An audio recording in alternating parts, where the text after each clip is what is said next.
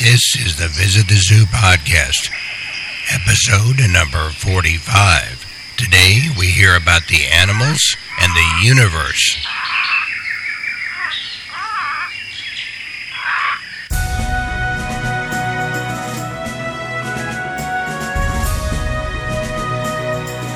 And hello and welcome everybody to another podcast of Visit the Zoo. And I am your host, author Frederick Fichman of the 12 book 120 Animal Visit the Zoo series of Kindle books, print books, audio books on audible.com, a DVD, and of course, this podcast. I want to remind you about our three websites. First of all, our main website, which is zooanimals.info. That's zooanimals, plural, dot info. My main author website is at Frederick Fichman, spelled F-I-C-H-M-A-N dot com, and I just completely redid that website, so you may want to check that out. Again, frederickfichman.com. We have two crowdfunding sites that I hope that you will visit and consider helping us finance what we do here at Visit the Zoo. The first one is at patreon.com, and that's spelled P-A-T-R-E-O-N dot com forward slash visit the zoo. And a new crowdfunding site at gofundme.com slash visit dash the dash zoo dash podcast. I'll make sure I put those links for all of those sites up on the show notes. And we have two merchandise stores on Amazon and Zazzle where you can get t shirts and a whole bunch of other things with all of the great logo art and also some illustrations for Visit the Zoo. And you can get those merchandise stores on Amazon and Zazzle by going to zooanimals.info. Upper right tabs, you'll see Zooswear on Amazon and Zooswear on Zazzle. You can just click on either one and they'll take you to the stores. Okay, let's get started.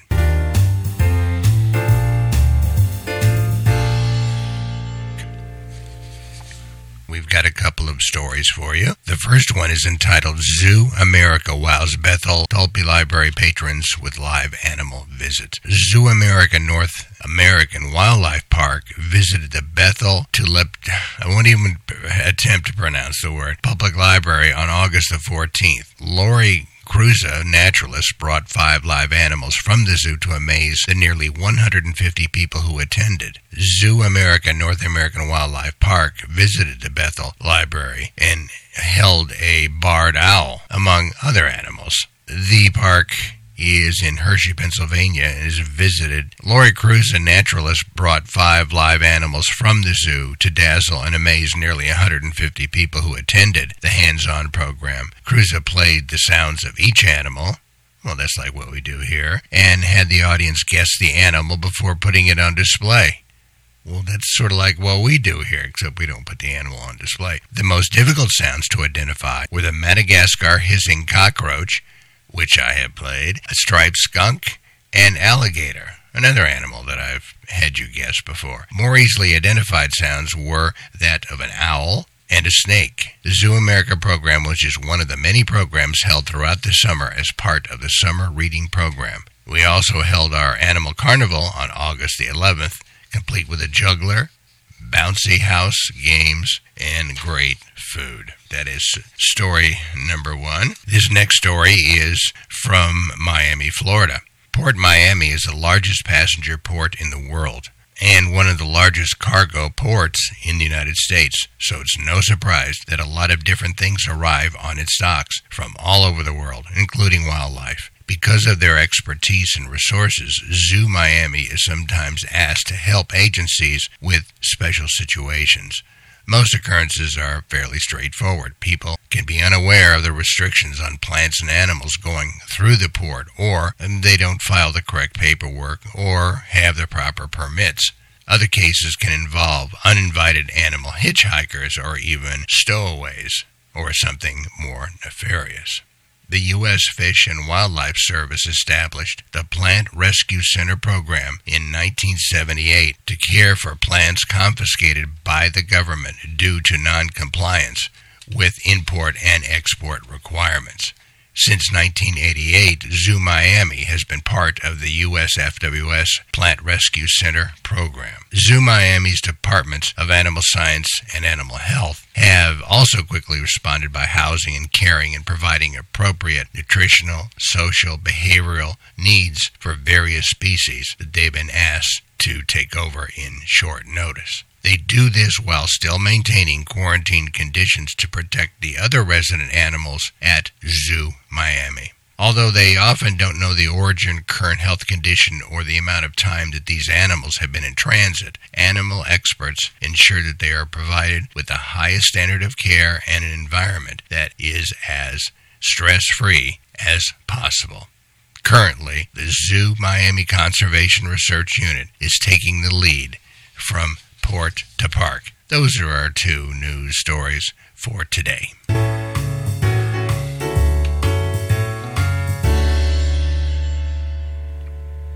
All right, it's time to guess some animal sounds now. I'm going to give you three, and then later on in the episode, I'll tell you who these animals were and a little bit about them. So let's play the first animal sound.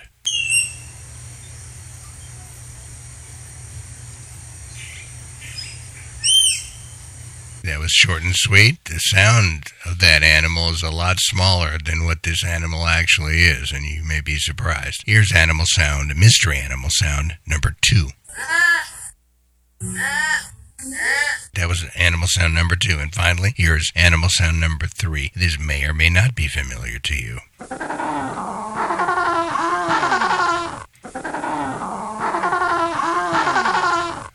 Those are our three mystery animal sounds for this episode number 45 of Visit the Zoo.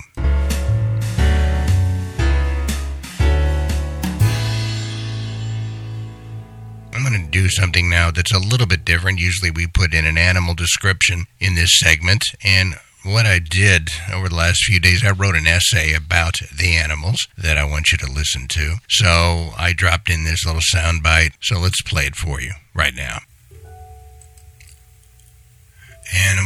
And the Universe. As some of you may know, the other side of my writing life, besides churning out Visit the Zoo, Kindle, and print books, audiobooks, a DVD, and this podcast about animals, I write science fiction. And that's how I started, and what led me to my Visit the Zoo project. So, sometimes my mind wanders back into the stars. I stroll around the space time continuum and I consider what if. Recently, I saw a BBC documentary about the beginnings of life on our planet. It was followed by another documentary about the birth of the universe, how life evolved on Earth, and how humans, animals, insects, bacteria, viruses began under the formula that life is made up of the building blocks of the universe found throughout the universe, made up of atoms and subatomic elements that were created in gas clouds light years away from Earth. Those gas clouds created the stars, and those stars eventually collapsed and exploded into supernovas, explosion blasting cosmic material out into space. That material formed galaxies like our Milky Way.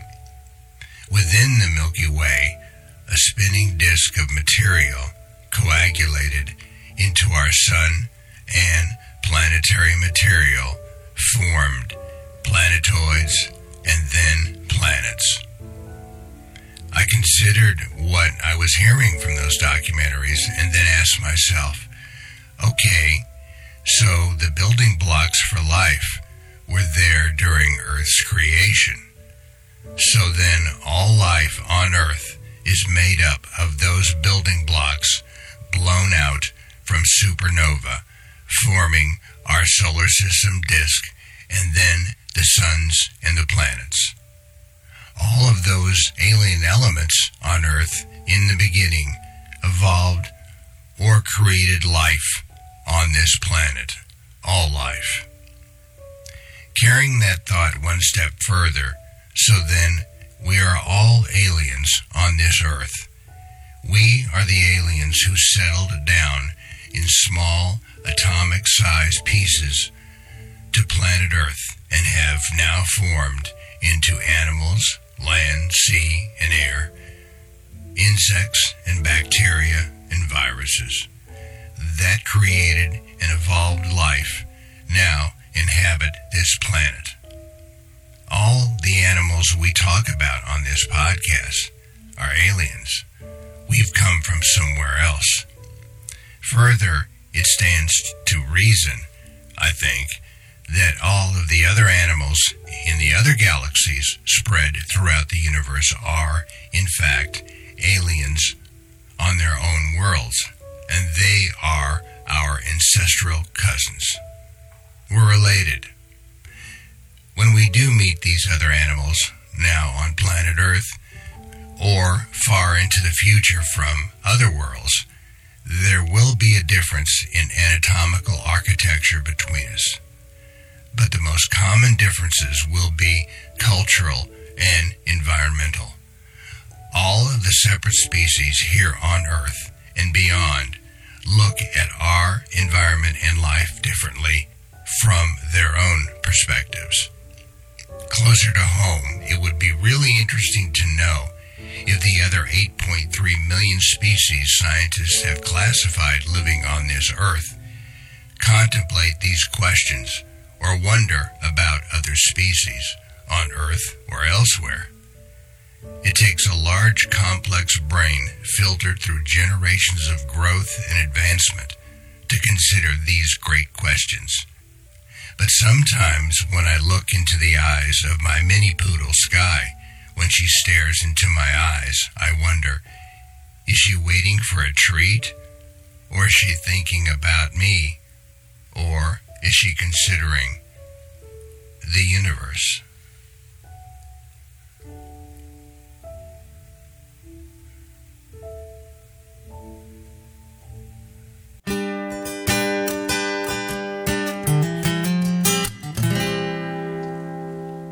There's a little bit about the universe and all of the animals here on the planet Earth. Let's move on now back to our animal sounds and let me see if you guessed what these animals were. Let's start with again with the first one.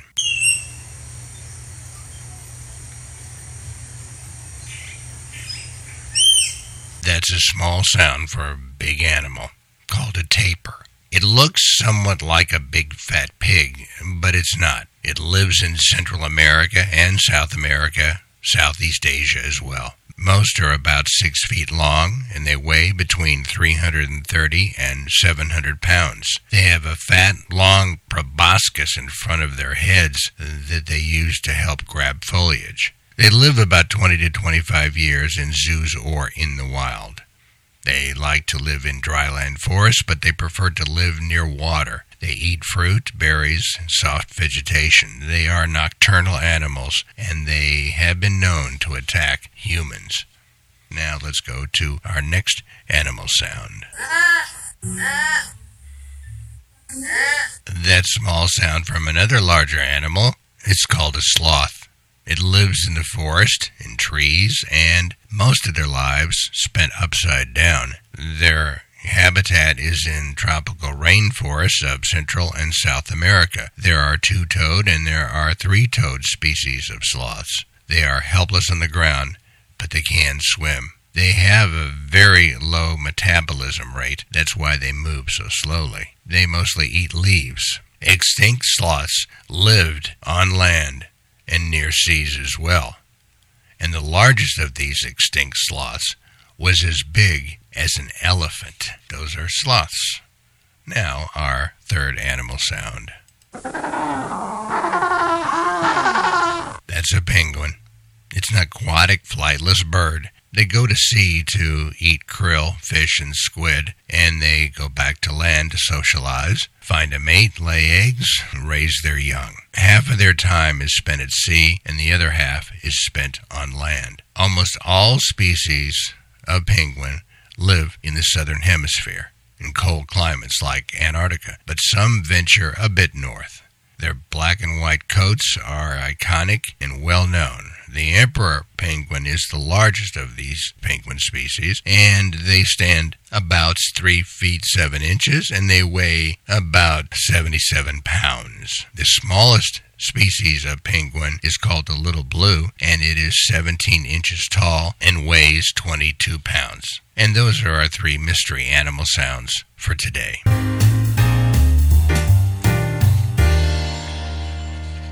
And we're coming to the end of this episode, and we have one more segment, and that is the reading of a poem or maybe a quote. And I think I'm going to read another poem today, and, and this one is especially timely because of the penguin sound that we played for you just a moment ago. And this is a poem called March of the Penguins by Dave Whitten. The emperor penguins march, slip and slide, and march. Males and females, side by side follow their instinct to a meeting ground, a mating ground, then stop. Males preen, while females, outnumbering the males, fight for a mate, fight for their mothering need. Secure for a while in their penguin love, one pair stands motionless on the ice, as if posing in a black and white still under a cloudless blue heaven. With gentle feet, females slowly pass the fragile eggs to their mates in an old age ritual, learned but not rehearsed. An egg rolls away, its warmth cracking fatally on freezing ice. The living parcels passed by skilful pairs may yet survive what is to come. In nature's largest and harshest landscape on earth. The mothers, exhausted, but their part unfinished, force themselves to leave, to retrieve, replenish, and return within four months. Meanwhile, the males, heads bowed, backs to the howling storm, with their young enfolded beneath them, huddle like stubborn skittles, resisting all that nature has to throw at them. Hatching and surviving, one chick feeds off milky fat, wrenched from the throat of an already starving father. Death is inevitable if the mother does not return, and already the gray feathers of the early born blow like dead ashes scattered across the frozen ice. But suddenly, in a deafening volume, the females arrive. They stop and listen to recognize the unique cries of their chicks. Feeding begins, and afterwards a family of three can be seen standing together away from the crowd, a living monument to survival and commitment in nature's harshest landscape on earth.